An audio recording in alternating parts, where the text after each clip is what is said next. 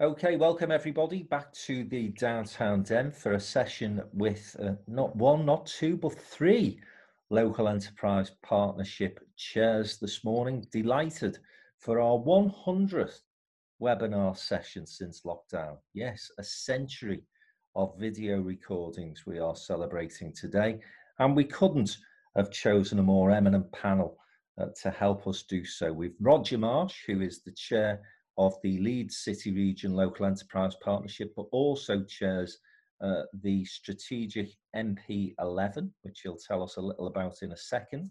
We have Clare Hayward, and Clare is the chair of the Cheshire and Warrington LEP, and Steve Fogg, who is chair of the Lancashire LEP. Good morning to you all.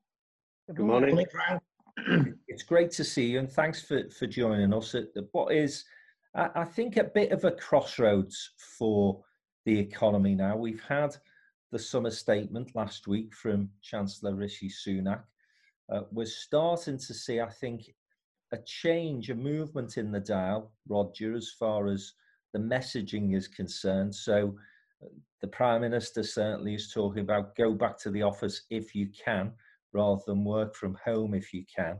Uh, and I'm anticipating that as we lead up to September and fingers, toes, and everything else crossed, we get the schools to return, we're going to hopefully see a bit of a, a more normality into our lives. But listen, local enterprise partnerships are going to have a huge role to play in respect of implementing some of these plans that the government are wanting uh, to deliver in the coming months and years. So, what's your take on where the economy is at the moment, and what would you hope to see happen uh, through the rest of the summer? Thank you, Frank, and good morning, everybody. And it's great to be joined by my colleagues Clare and uh, Steve as part of the wider NP11 group. I guess we've got to we've got to, I suppose, strike a, a balance of optimism with realism. Um, and we need to just remind ourselves just how far the economy has unfortunately has fallen. And in broad terms as we speak it's probably no bigger than it was in 2010 but with all of the interventions most recent of which national debt has probably about doubled uh, in the in in the same period. So that's quite a big challenge. Um, and we also need to make sure that we try and do things that are are realistic and also uh, planned and, and importantly focused. And I think, and you'll hear from my other colleagues, that whilst in an ideal world, nobody wants to see business failures, nobody wants to see an increase in unemployment uh, at whatever age or stage people are in life. Uh, sadly, that's not reality. We have to then deal with reality and have the interventions that will minimize the impacts, not just um, flatten it down, but actually minimize the impacts, but also create new opportunities for people. And I characterize in terms of when I think about Leeds City region in particular, and others will speak about their own geographies, around recovery having kind of three components. Rescuing what we've got today, using the opportunity to reimagine the future and the, the opportunities for those who may find themselves out of work, but perhaps have had a good idea and never really given themselves a chance to see whether it could be something that could be in a few years' time a global, a, a global leading business. And the third piece, so that's the reimagining piece, and the third piece I think is how do we try and put some resilience into this, and assuming things like this are going to come around the corner again, hopefully not too soon. Uh, and I think it's important that we do so. I think, I think whilst we're all, and you'll hear I say from Stephen Clare shortly, looking at our geographies from a bottom up at what can we do locally, we as NP11 are trying to look top down and say, okay, what are the things we could do at a northern level where the whole is greater than the sum of the parts? And I think, in res- with great respect to policymakers and people right at the heart of government, I'm not sure that I've seen much narrative of what a successful economy could look like in 2025, say five years from now and what were those stages nationally of rescue, reimagine, and, and, and resilience? Maybe we'll begin to see that um, as we, we grapple with the rescue and the re-emergence from economic hibernation um, when we get to the autumn statement. And I hope me and my colleagues, together with the mayors and the other local authority people, in that true private public sector partnership, will shape that northern agenda for national benefit. Uh, and certainly we're up for it. Uh, politics don't play a part in here. This is the equilateral triangle of economic, social, uh, and environmental environmental considerations that we need to make sure we get right and don't necessarily have it lopsided or something missing. Perhaps that's a helpful segue to the detail my other colleagues might want to fill in, Frank. Thanks, Roger. Uh, uh, some great points that you've made there. And I particularly wanted to pick up with you, Clare, on the observation Roger's made about the government perhaps not mapping out a future for our economy. And I suppose in defence of, of Rishi Sunak, he's trying to protect what he can at the moment, isn't he? I think he's he's prioritised uh, protecting jobs, protecting businesses where he can. Things like the furlough scheme, the loan schemes that he's introduced for business, and so on. Um, but as Roger has rightly said, there we do need to start to turn our attention. I think uh, sooner rather than later to the what next question. Uh, and so, uh, what are the sort of thoughts that you're having at the moment, Clare, given what we've experienced over the last few months, what your expectations are uh, for the remainder of 2020? Yeah, I think Roger um, flagged some really important points regarding ensuring that we're taking into consideration both the economic, the social, and also making sure that we have the uh, clean sustainability um, elements taken into consideration as well. Because as you say, at the moment, we're very focused on making sure that we're protecting. And that has been a very important part of ensuring that we're building in resilience. However, many are also concerned that we may be masking what's happening within the economy at the moment. Certainly, as we come to the end of furlough, that we may start to, see that those businesses that haven't been able to be to reimagine or be as resilient um, are going to disappear. However, I think what we're also going to see is those organisations that have taken this as an opportunity there are those that have recognised the importance of accelerating that digitisation across their businesses or the need to rethink their working practices or the opportunity to rethink how they are currently managing their supply chain or rethink how they are working with their global teams rethink and, and actually that rethinking and reimagining um, is actually a really critical part of us making sure that what we build is a future vision for not only the UK but the North and also our individual regions. And one of the critical things I think we need to be focused on is that combination of making sure that we've understood our region and our locality so that we know we can build on our assets whilst also being very confident and thinking about what is it that we can bring as the UK in this global market. Because I'm sure that everybody has on their mind not only the output of COVID, but we've also got Brexit coming around the corner in a few months' time. And for a number of the organisations we're talking to, it's a combination of those two things that we really need to be focusing going forward. So we need a confident vision for both the UK and for the North to make sure that we step up to that, build on our assets, and make sure that we are reimagining our future, but in a very confident and reassuring fashion so business can get back to business. Thanks, Clare. Uh, Steve, good morning to you. Uh, good morning.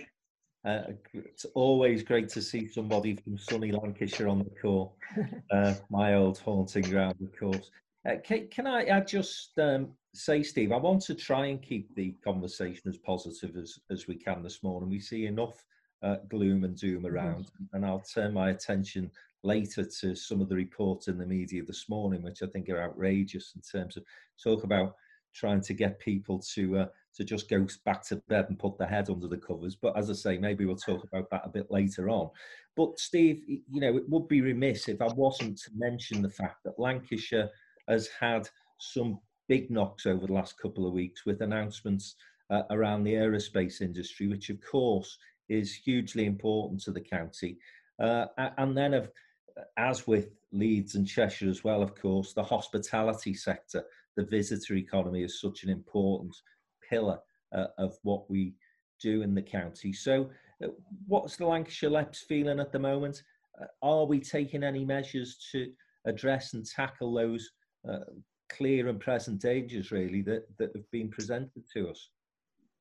Yeah, thank you, Frank. Um, yes, we are. Um, both, as you say, have been a big impact in Lancashire. And um, and I can't stress enough, if you look at tourism, hospitality, and the aerospace sector, they're, they're also a heritage of Lancashire going back many, many, many years. And therefore, they're a big bedrock of the economy.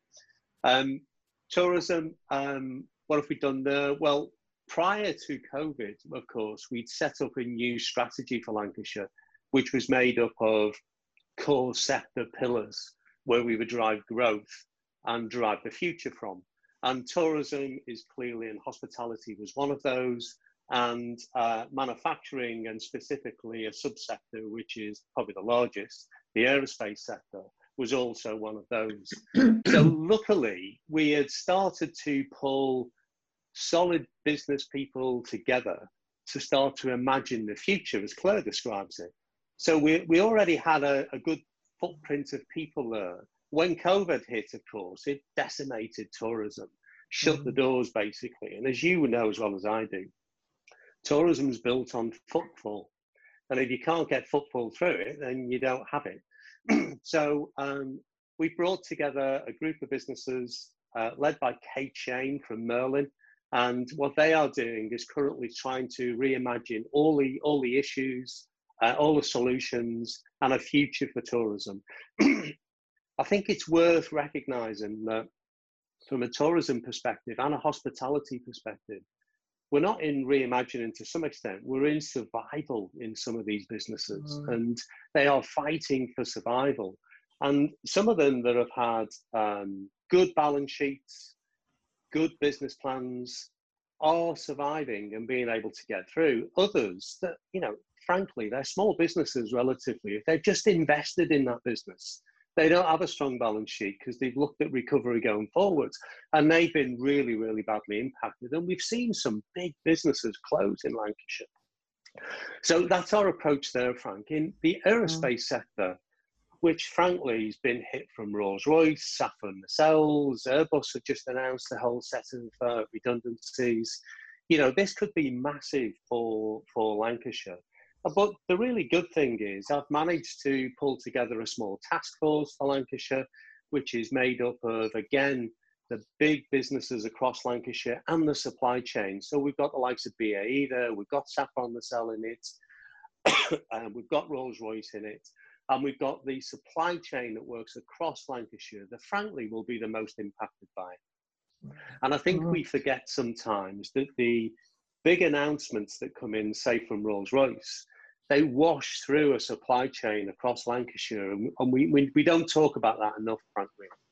So, what are we doing there? We've got um, two groups going at the minute. We've got a um, a business group going, which is starting to understand the real asks that we need of government. So, you know, things like reinvesting in defence, bringing defence programs forward, reinvesting in engineering and science more broadly, such that we can transfer the skills to other businesses, has been a, a, a, real a real ask for us. Um, hmm. putting matching solutions in for young people. So how do we make sure that young people don't become the biggest impact here? So apprenticeships lost, graduate programs lost. So how do we actually bring those together and try and move work across other businesses to sweep people up who might be impacted because of this. And I know BAE, my old business, frankly, have already contacted me and said, Steve, if we can help in any way, if we can reach out to businesses, we're really keen to do that. And they're not on their own, you know, other big businesses are doing the same thing. So I'm really pleased at that. The, the other group around the aerospace sector, I was, I was pleased to join a cross party MPs group um, with the trade unions to start to look at, well, you know, what can we do from an aerospace point of view? And what are the indicators? And I had the opportunity to present to them some of the impacts that we're seeing across Lancashire.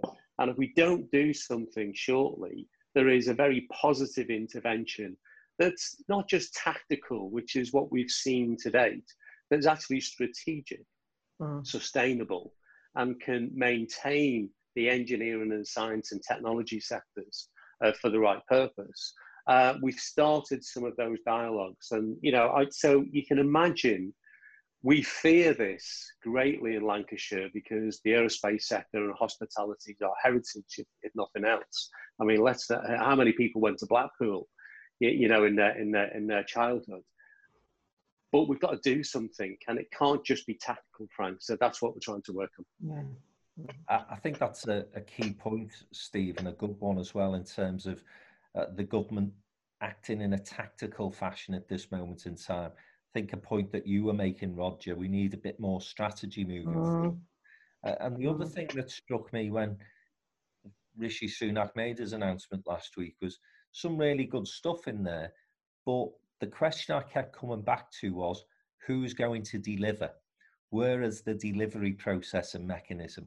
And this, uh, uh sorry to put this on you guys, uh, but this is where local enterprise partnerships, in my view, are going to earn the core because you do have direct line into government. You've got relationships with local authorities, combined authorities where they exist. And this is where I think we've got to start getting into the detail of okay, all this money is out there. How do we begin to deliver? Uh, and mm. again, Roger, if I can come to you, are those engagements happening now? Because business are going to be looking to local enterprise partnerships and saying, okay, how do we engage with these new initiatives that have been established? How do we take apprenticeships on? How do we access the cash to employ young people? And if you guys aren't being supported in offering that guidance and advice, I'm not quite sure where we're going to go. Well, eh, I think people listening into this should be reassured that we we not only are up for that challenge going forward, we have a long history of what of what's happened since you know since LEPs were created back in 2010 11 of delivery. And if I just personalize it for Leeds City Region, if I look at our growth service over the last five years, it's deployed about 100 million of taxpayers' money and about four times that amount of the private sector. So half a billion invested in SMEs pre-COVID. Um, so, so there is a history of delivery. I think the important point which Steve makes and Claire makes is that actually what we've done is not that we are ready to earn our spurs. We've earned our spurs many times over, a number of us, and we've shown that we actually uh, are collaborators and coordinators and bring together something that's cohesive, that's economically, uh, socially, and environmentally uh, appropriate, as I mentioned in my earlier remarks about that equilateral triangle, just to give a picture. I think what COVID has exposed, amongst other things, is some of the weaknesses and, and, and, fractures in our economic footprint nationally as well as in the north. But also, and I would say this, uh, the challenge is not just about what how we do as local enterprise partnerships, is but actually how does Whitehall sort itself out and work across Whitehall. You know, uh, Steve talks about supply chains in manufacturing. Yet one of my hobby horses, one of the critical supply chains for business is skills and, and people and their abilities. Where is the supply chain linked up from 4 to 21 in education? No, it's fragmented into bits and pieces. Even the devolution that you know some of us are close to embarking upon. It's about bits of the education budget that you can have control of, or while we control all of it. I think, in fairness to people locally, we've shown we can deliver. We, we've earned the trust. It's not about establishing trust. The challenge is, can we do it at a, another, a higher level of, and higher scale? And I am, I'm personally confident, certainly with my 10 colleagues that make up, and myself that make up NP11, we are confident, but the one thing we're not is complacent about the size and scale of the challenge. Mm-hmm. And we are putting into government individually, and I'm trying to make sure they see the, nas- the prize uh, for the nation a series of offers. It's not just a shopping list of asks, but what what what will you get for that money, Mr. Tax, Mr. and Mrs. Taxpayer? What what what will we do where actually putting a pound with us is better spent than putting a pound somewhere else, recognizing the scarcity of it. If I may take a few moments, at a northern level, we see the whole innovation space as a as an opportunity for genuine genuine leveling up. Um, give people with ideas the opportunity to test whether they might be business propositions, whether they could be scaled to globally significant businesses. Secondly, with, a, uh, the, with an eye on Brexit, the North is undeveloped when it comes to exports, inward investment. We've done a lot in the last five years, but there's more to be done. And we've got to remember, when it comes to trade, the North put the great in Great Britain, and we'll do it again, and we are ready to do it again. Thirdly, and importantly, we shouldn't lose sight of our preeminence when it comes to clean technologies and those the environmental solutions. Um, you know, I, I, was surprised to learn because I happened to be looking at you know some of the the, the, the, the plans to reduce carbon emissions in my own geography that when it comes to sustainable aviation fuels, actually the UK is at the front of, of of the technology. It's the front of the testing. Well, hang on a minute. This is a globally significant opportunity.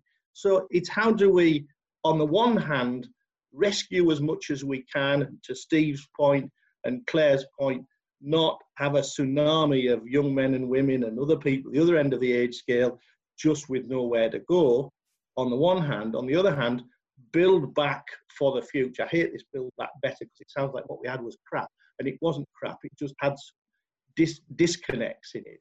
How do we build back and so that when generations come after us and say, do you know what, that lot did a bloody good mm. job in all the circumstances.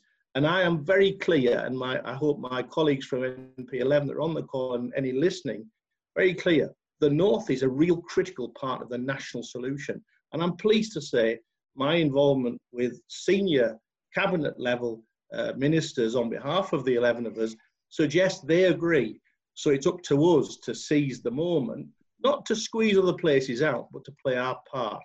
Um, but once furlough unwinds, the thought of the two out of every 10 people um, in, in the north might not be in employment in the very near future kind of not, it doesn't necessarily keep me awake at night, but causes me to worry. And so we need some big interventions. Um, but as I say, and, and I'm sorry to labour the point, uh, but I feel very strongly, and particularly as vice chair of the LEP network nationally, this isn't about LEPs demonstrating what we could do. We've done that in spades. In spades have we deployed public money, billions of it, and delivered jobs, delivered growth, delivered green solutions. The challenge is, um, can we do it at a further level of scale? The answer is yes, given the resources, and that's people and, and, and, and, and pounds, but also powers. And that's where devolution comes in and we need it everywhere yesterday, subject, of course, to local, local people feeling that's the right way.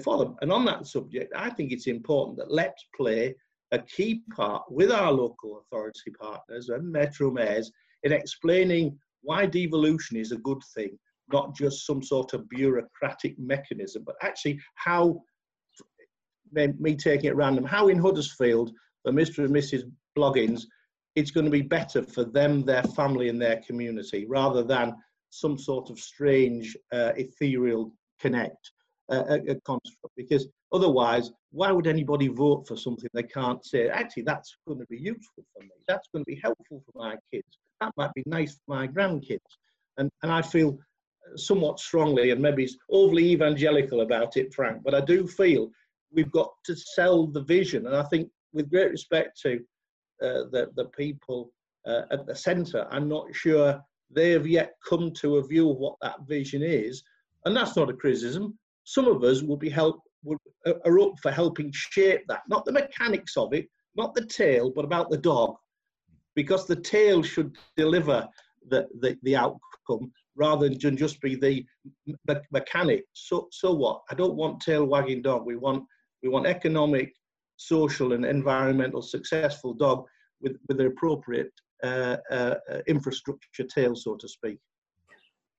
Some some great points again, Roger, and some crucial hmm. uh, things that you've talked about there. And I want to come to Clare about two in particular. Uh, one is this ability to collaborate, uh, mm. because you know I'm conscious of the disparate geographies that you guys cover uh, and therefore you have um, your own skill sets uh, in order to be able to pull people into conversations and those partnerships and collaborations moving forward. Uh, and I'm guessing you know, that's been a challenge in, in Cheshire and Warrington, Clare, but one you've overcome.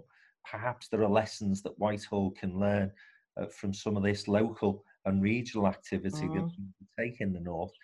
The other point that Roger made, though, and I think this is going to be absolutely essential and crucial moving forward innovation.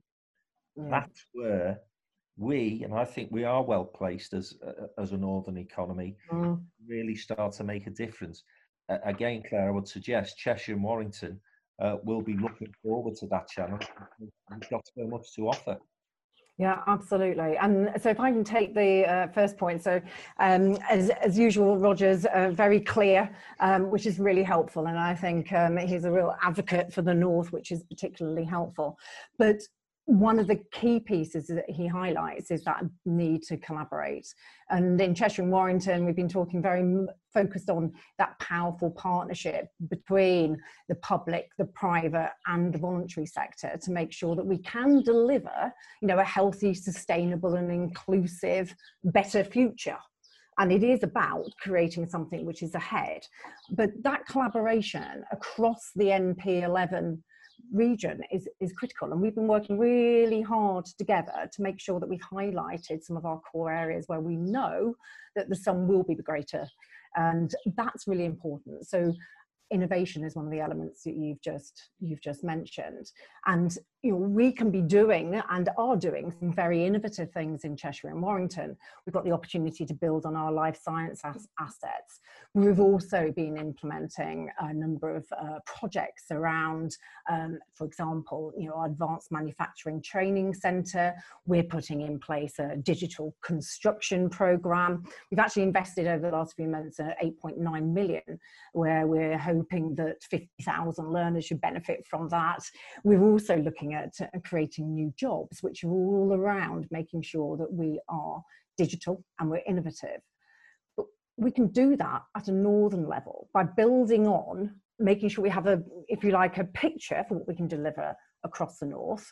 And then there will be specific things that we need to be doing in each one of our regions. So as Steve mentioned earlier, you know, here, aerospace and, and tourism is critical there. Actually also very critical in Cheshire and Warrington. How do we therefore make sure that we're connecting in the right places to make sure that we are connected. The other key thing I think that um, is is important to make sure that we're building on the assets we have here is is transport. You know, it is critical that we work together to make sure that we have our transport both north to south and east to west to make the most of the assets we have in our region. And that is something again that we need to be collaborating on in a northern region, but also taking that down into our regional eh, regions because we know where some of the, if you like, the nubs or the little hub spots would be to make sure that we can make that as effective as possible. So collaboration is absolutely crucial at this time. And if you look actually across any of the sectors, particularly in the life sciences sector, and we, as we've seen with the COVID vaccine, for example, actually there's a huge amount of collaboration going on. Mm. And a lot of people have actually taken their barriers down and are, you know, not holding on to data and information. They are sharing and we have become a lot more open.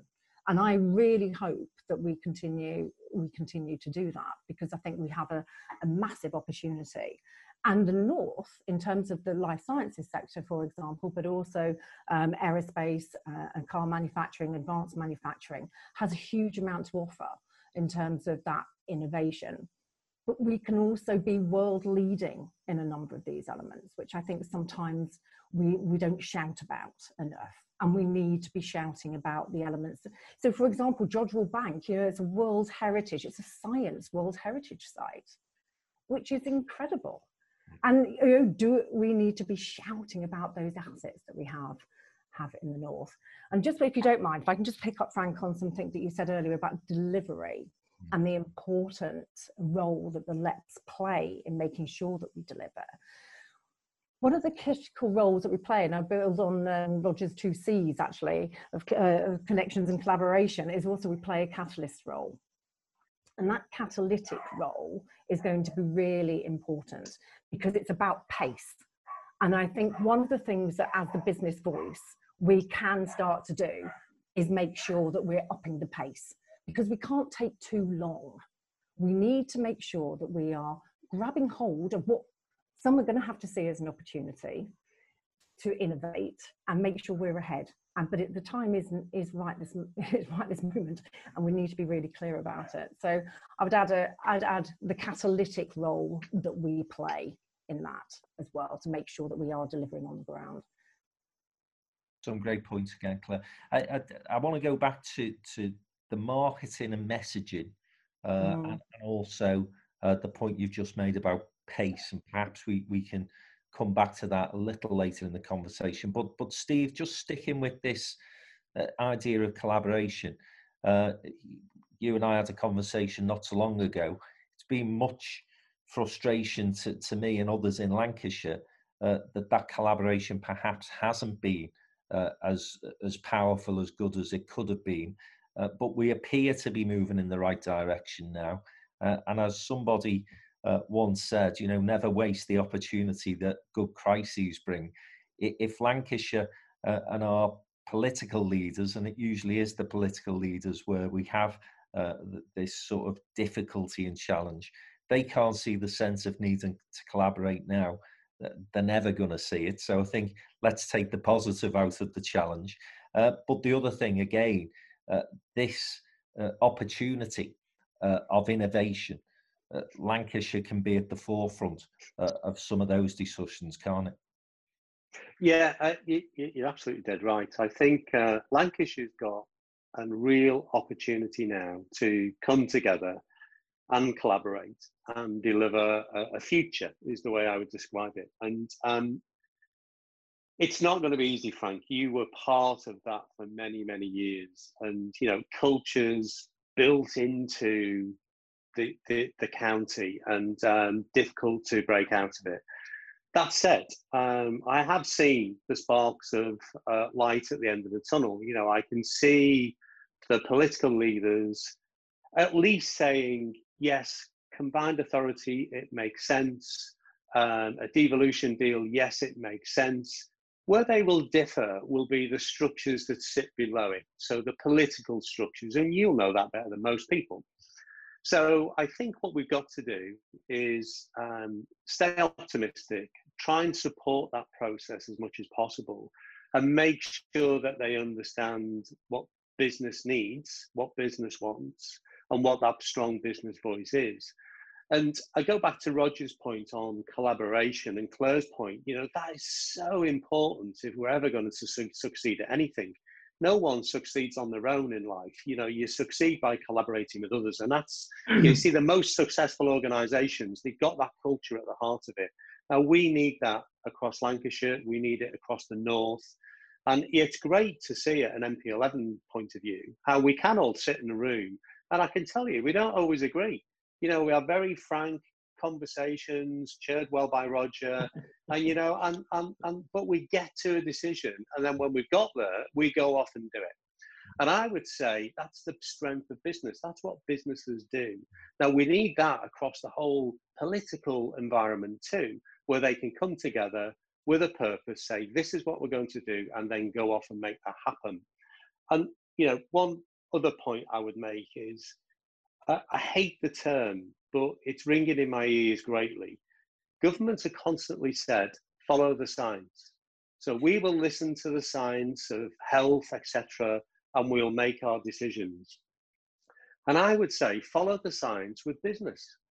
You, you know, talk to businesses, understand the business strategy that we require, understand the inputs required from government to make the economy grow and recover itself, and that's the science. You know, business and running businesses is technically a science, I would say. And, you know, it's very hard to imagine if you're sat on the ground chasing orders every day, some every hour to stay afloat and grow. If, if you're in a political world, things don't happen at that pace. Mm. So I think Clare's right, connecting the two up. And the only final point I would make is um, it's very important in business. We talk about know when to lead and know when to follow. Okay, and it's very important you do that because if if if you're not the right person to lead through a certain phase, don't do it because it will end in disaster. And, and I would I would strongly believe that if you take a look at the economic economy econ, economic challenges we face across the north, if you don't bring groups like LEPs, if you don't bring NP11 to the fore and listen to them, take action from what they say, follow the science, we'll make the wrong decisions, Frank. Now, I, I'm seeing shoots of this emerging, but what I've learned in the last 12 months is you can often go two steps forward, five steps back.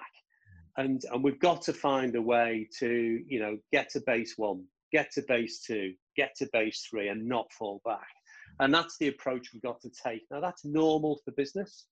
It's not necessarily normal in the pub, in the in the uh, public sector, but you know, you've got to be optimistic and hope we can get everybody there. And um, devolution, a combined authority for Lancashire, frankly, I'm not too worried about what the structures are that sit below it because because that, that's just organization, right? And, and a lot of the time in my business life, if anyone came to me and said the solution is change the organization, I generally ask them to leave.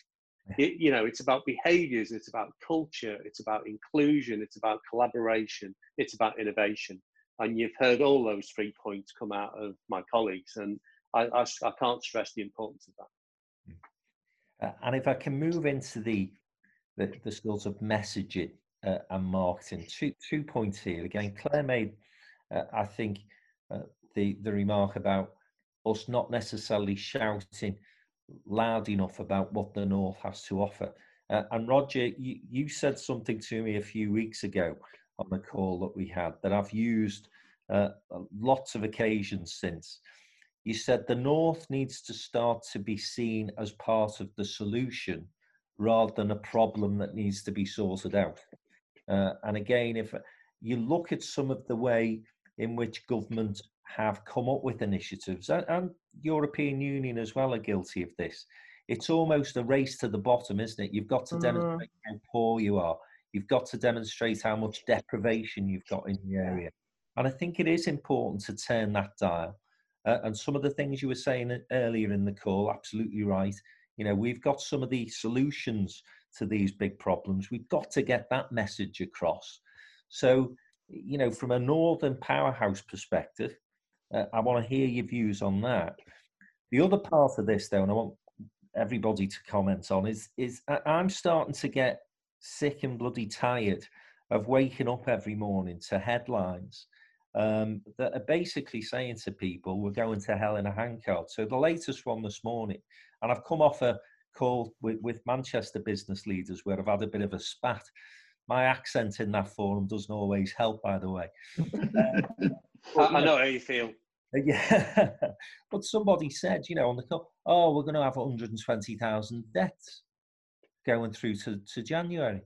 You know, that's the latest report from the scientists. Now, of course, the report doesn't say that. The report says if the government did absolutely nothing, and if we'd done absolutely nothing up until this point, then potentially there could be 120,000 deaths. Point I'm trying to make here, Roger, is I think as businesses now and business leaders, we have a responsibility to start mm. actually encouraging people to get back to work, get back into offices, get back into our cities, because uh, I tell you what, if the economy flatlines beyond January, we're going to see an awful lot more health damage through economic crash than the coronavirus could ever have caused if we're not careful. I'll get off my soapbox now, Roger, and let you come in. Sorry. Let, let, let me get back on mine, eh? Um, can I just, to, to, to deal with your questions, can I just reflect back? I, I think the important thing and this does come into our messaging. First of all, in the land of LEPs, the north, uh, NP11 is almost a third of the whole English landscape in aggregate, in, in, in number terms. We, rec- we also represent a huge piece of the economy as well as the landmass of England. When I think about the aggregate experience of my 10 fellow chairs, uh, uh, and, and I look at that, And I said this to the Secretary of State for Transport, who's obviously the Northern Powerhouse Minister around the cabinet table. I said, Do you realise that you've got probably half a millennia of man and woman years experience across every sector you can imagine globally mm-hmm. On your doorstep, freely available, ready to go?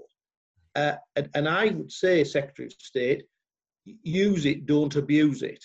And, and, and he was very clear. He said, I recognize that, and I recognize that you are collaborators. But we also have to remember that it isn't just about meaningful collaboration. We've got to recognize there is also healthy competition, but they, they should be bedfellows, not either or. And that's, that's the esprit de corps we're trying uh, to develop.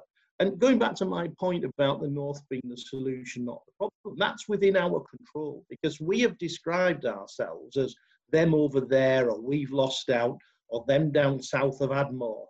That's sterile. That's history. We we've got to use. Um, uh, you've got to use the words in my mind of, of, of George Bernard Shaw when he said, We're not made wise by the recollection of our past, but by the responsibility for our future. And when I say our future, I don't mean us on this call or people of my generation, but for generations to come.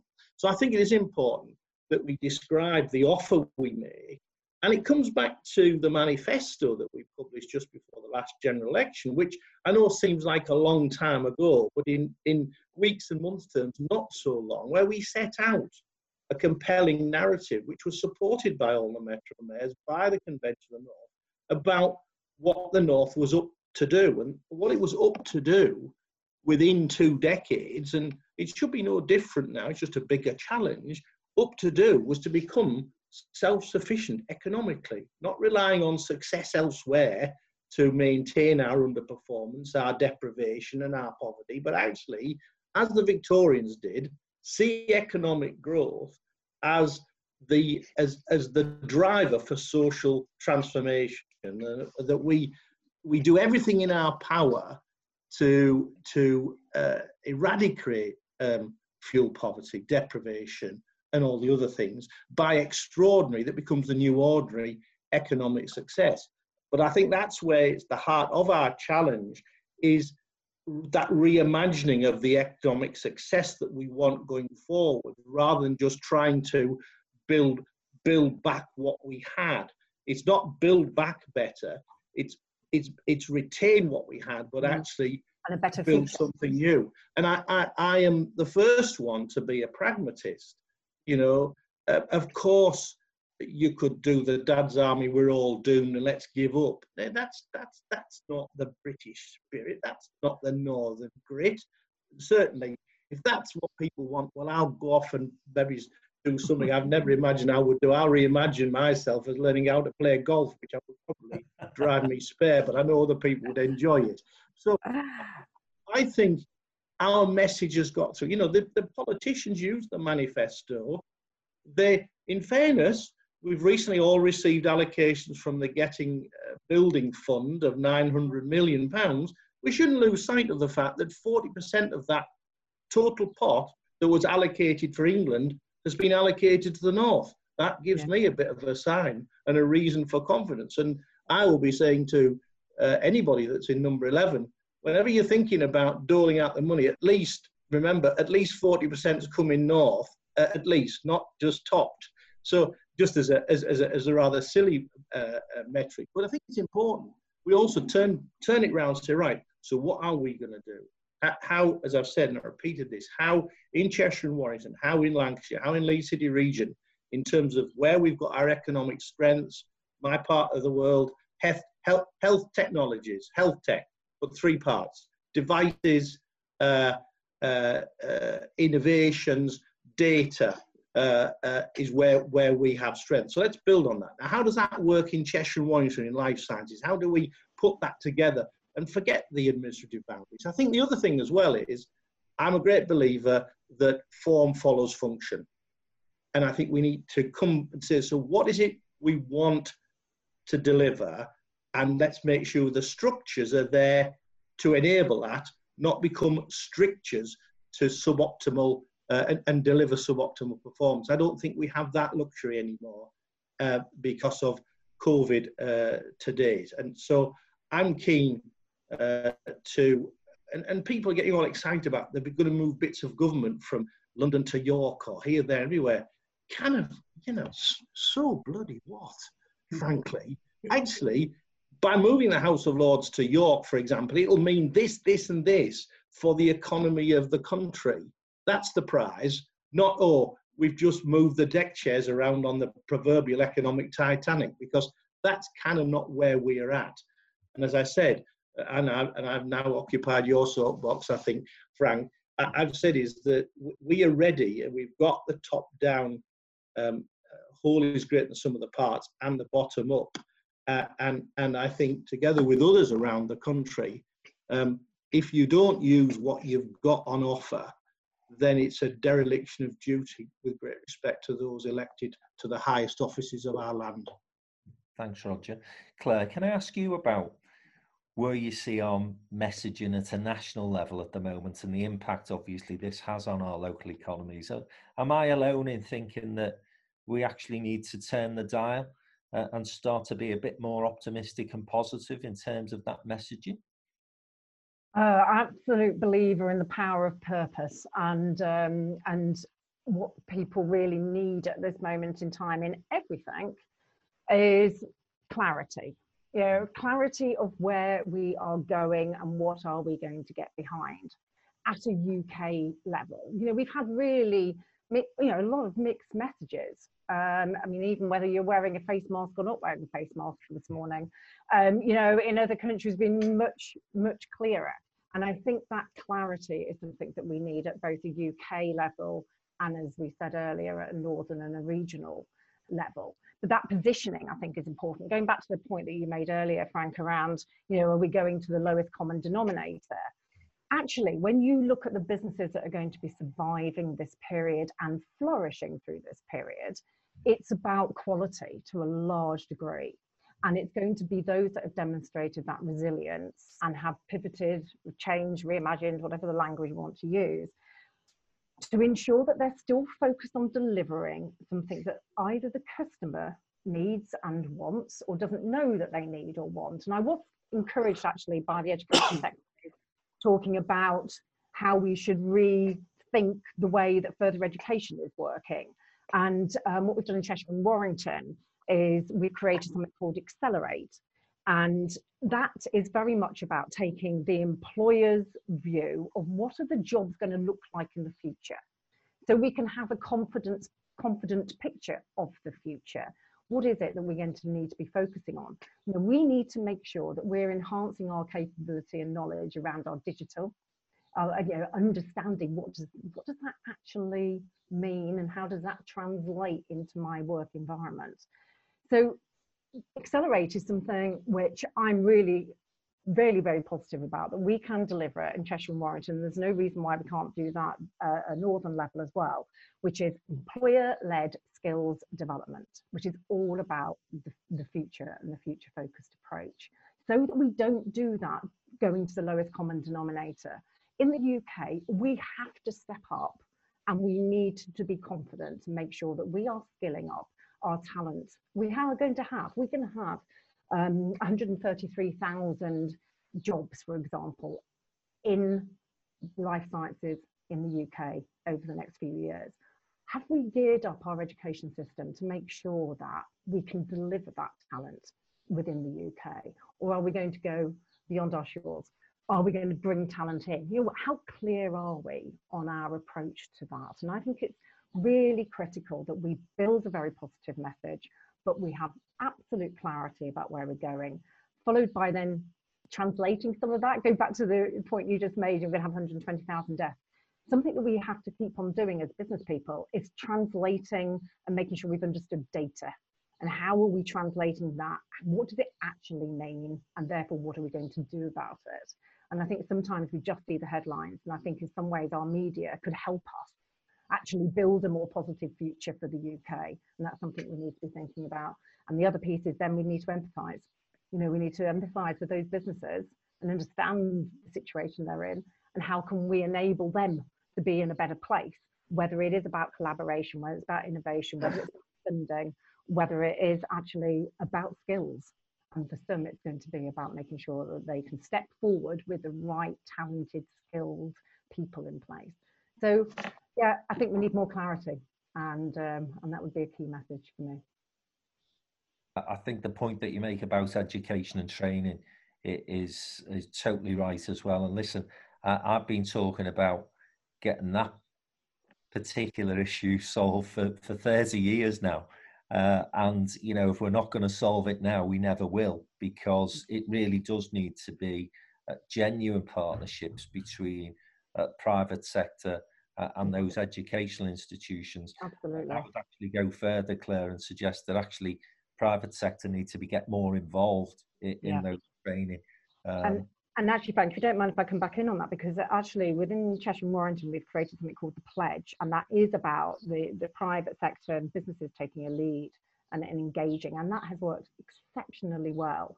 And, um, and I'm you know, thrilled with how much engagement we've had. So we ran a virtual careers festival a few weeks ago, and you know, we had 70 employers at that. We had 200,000 children and young people engaged. Amazing numbers, incredible. So, you know, there is the desire and everybody recognizes the need to step up. And, um, and I think we can all step up into, into that place, but we have to enable that. We have to support businesses to do that. Thanks, Clare. Uh, Steve, I, am conscious that we, we're running out of time and we've got a couple of questions from panelists who are watching this, uh, this session today. Um, I'll, I'll ask Roger to address Stephen Young from Lancashire County Council's point uh, about the future of LEPs, which is in the chat room there. Um, but, but Steve, Richard Shaw is asking, what does a realistic measure of success look like in six months? Uh, and then in two years, how can businesses in the region support this journey?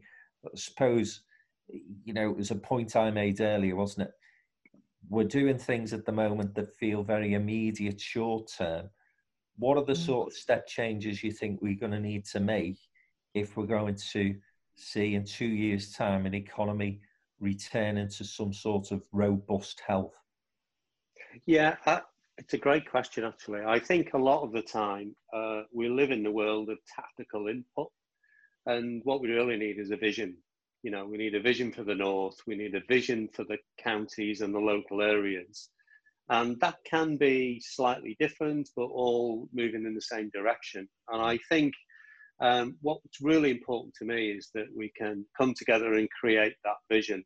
Um, I, I, I, used to uh, lead some sessions called Imagine, and you know, you'd start off with trying to imagine what what could it be like in two or three or five years' time, and can we just draw that picture? And having that, then, okay, if that's what we believe is great, if that's what we want, what's the route map now to that, however difficult and challenging that may be? Um, so for me, success in six months' time is that we are, are, are, well, bottom line is we've got a vaccine, we've got treatments that can help us solve this problem. We've started to reimagine new norms and kept the ones that are really important and make a difference and drop the ones that are restrictive or prohibitive to success. Um, I think also we've got to, I mean, both my colleagues here have talked about young people. It, we, we've got to remember that they are the future, really. And I think the more we engage with young people on what they need, yeah. what their futures could be, and help in the deprived areas, uh, some of our deprived populations imagine a new outcome for themselves. It doesn't have to be what their parents or grandparents did. It can be different and, and therefore create ambition and purpose. Put the education links very strongly back into business such that we can see the skills being developed are what we need for business to be successful. And I, and I, I would love us to see that within the next 12 months' time, that we've created a systems approach to how we operate in these areas so that we know that if we pull this lever, it's not remote, it's not in a different room, and we're just doing stuff in that world. We're, we're pulling this lever and it has this ultimate outcome at the end of the day. And I think that's the approach we've got to take, Frank. If we just take this in independent, departmental, unconnected strategies and approaches, we will fail. So I, I, the bit I like about the NP11 and the way we can collaborate is that we start to think in that way now. You know, I, the, the, the, the conversations we're having are actually quite refreshing. And you know, I, you know, I'd encourage Roger maybe occasionally to invite someone in to just come and watch, you know, and take part. Uh, not part of NP11, you know, just just come and invite people to come and see it. Invite young people to come and sit in the room. That's what we're to we're trying to do in Lancashire. I, I, I just think get into. We will get through this. We will get over it. Let's put some positive things in place. But we need a vision, Frank, and we need a vision that everybody can buy into, and everybody can look at it and go, Do you know what, that fits me, and I've got a role to play. Uh, yeah. As it happens on these occasions, just as we're coming to the end of the session, people start typing the questions in. If we don't come to you, I do apologise, but I think some of the points uh, that being made in the chat room have been covered by our speakers this morning anyway. But I do want to turn to this point that Stephen Young uh, from Lancashire County Council's made.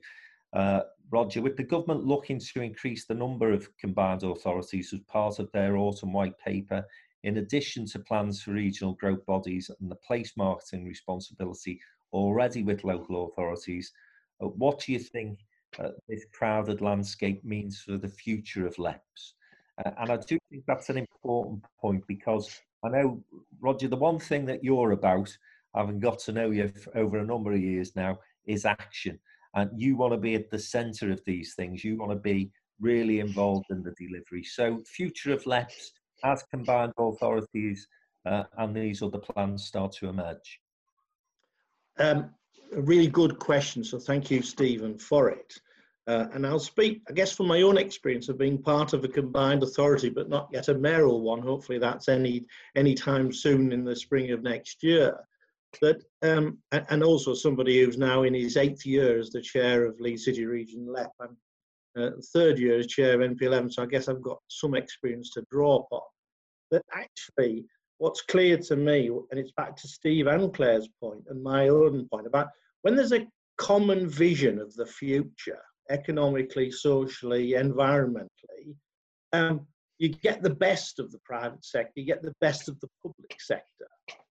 But separately, each can do things well, but together we can do things that look extraordinary, that become a new high level ordinary. And I think this is where LEPs have proven their worth on relatively modest operational resources to deploy significant amounts of public sector uh, funding. If I think of my own geography, over I set a vision back in 2014. I call it my one plus four equals 10 vision where a pound from the taxpayer, four from the private sector, invested in the right things, you get double your money in terms of economic uplift. The actual leverage over a range of projects is more likely one plus eight equals something bigger. And that's the sort of mindset that we bring in partnership. If I think about my own journey as a member of a combined authority, so I'm not a politician, I'm not an officer, but I sit as a peer with those elected to deliver on the economic and social transformation. As somebody that's the deputy chair of the investment committee, the business voice to these investments is, is in the mix to say, is that the right thing?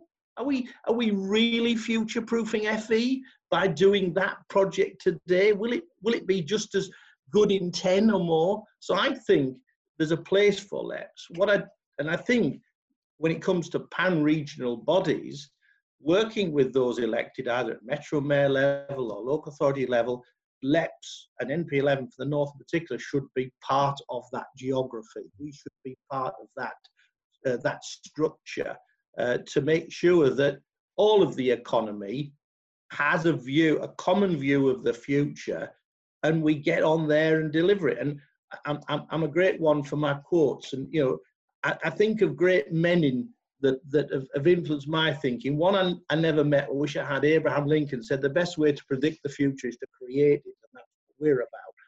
And the man I did meet a lot and influenced me massively growing up in the Northeast was my late dad, who always said, Roger, always remember, if you don't know where you're going, you have no right to be disappointed where you end up. And I think it's clear we as NP11 know where we want to go with the North, working with the mayors, working with everybody else across the sectors. And I invite others, perhaps more powerful than any of us would ever hope to be, to perhaps adopt something of where do we want the UK to be in 2030? Where do we want it to be in 2040? And put in place the milestones to get us there. Uh, and, and, and again, without sounding like a struck record, I believe, and my, I look to my colleagues on, on the screens, I believe NP11 has a fundamental and pivotal role to play in this because of the convening and collaborating and non-political approach we take to economic, social and environmental transformation. Roger, on that note, I will end what has been a fascinating session. Thank you very much for your contributions. It's been a, a fitting 100th uh, Zoom webinar for, for Downtown in Business. Happy uh, 100. Yeah, happy 100. You're looking good on it, Frank. You're looking yeah, good. I, ha- I have to say, I think it'll, I'm hoping that it's going to take us a lot longer to get to 200 because uh, I'm delighted that in August we're, we're going to start to host some live events again. Uh, that can't come soon enough. Um, they will be very safe to attend. It will be invite only events, but uh, for those who are watching, please look out for the details. We've got a couple of uh, great events to look forward to in August, live events. We'll be continuing to do some of these Zoom chats as well. Uh, and uh, as I say, listen, Steve, Clare, Roger, it's been an absolute pleasure. Thanks for your thoughts this morning. Hopefully, we'll see you at a live event very soon. Thanks, guys. Thanks very much. Thanks. Well, Frank, care, Frank, if I could say thank you to my colleagues too for joining me. Cheers. Thank you. Take Thank care. You. Thank you. Thank you. Bye-bye. Bye now.